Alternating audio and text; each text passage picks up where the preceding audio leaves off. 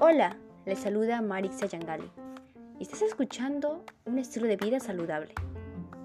Actualmente no se ha elaborado ejercicios en la pandemia y en otras circunstancias, que ha llegado a un extremo de falta de ejercicio que las personas no tomaron en cuenta, de poder no tener un horario de buena alimentación, de no hacer deportes, ejercicios, que esto, al no tener y llevar una vida saludable, puede causar enfermedades, obesidad y anemia de falta de hierro.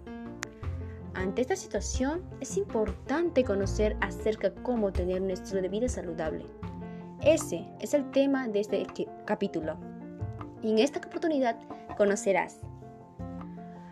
Para tener una vida saludable es un conjunto comportamiento, actitudes cotidianas para mantener el cuerpo y mente de una manera adecuada, tanto lo relacionado como la salud mental, la alimentación, la actividad física, la prevención de la salud, el trabajo, la relación en el medio ambiente y la actividad social, ya que tú puedes seguir una buena alimentación, ya que tú puedes hacer deportes, ejercicios, por ejemplo, de poder correr las mañanas, jugar básquet, fútbol, hacer ejercicios en las mañanas, poder tomar mucha agua y de poder comer tus alimentos muy tempranos, tener un horario, que ya sea almuerzo, desayuno y cena.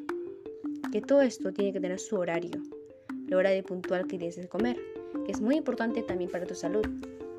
Así tú puedes evitar enfermedades y obesidad en tu cuerpo.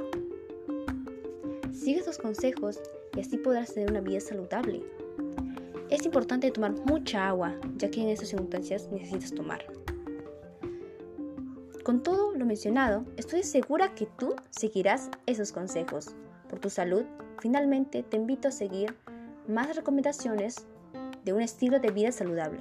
Gracias por permitirme a ti y nos encontraremos una vez más en un estilo de vida saludable. Y recuerda, comer bien es una forma de respetarse a uno mismo te invito que compartes este audio y este mensaje a todas tus redes y amigos de poder así seguir un estilo de vida saludable.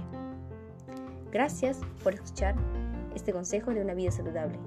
Nos vemos la próxima con una recomendación más de una buena alimentación.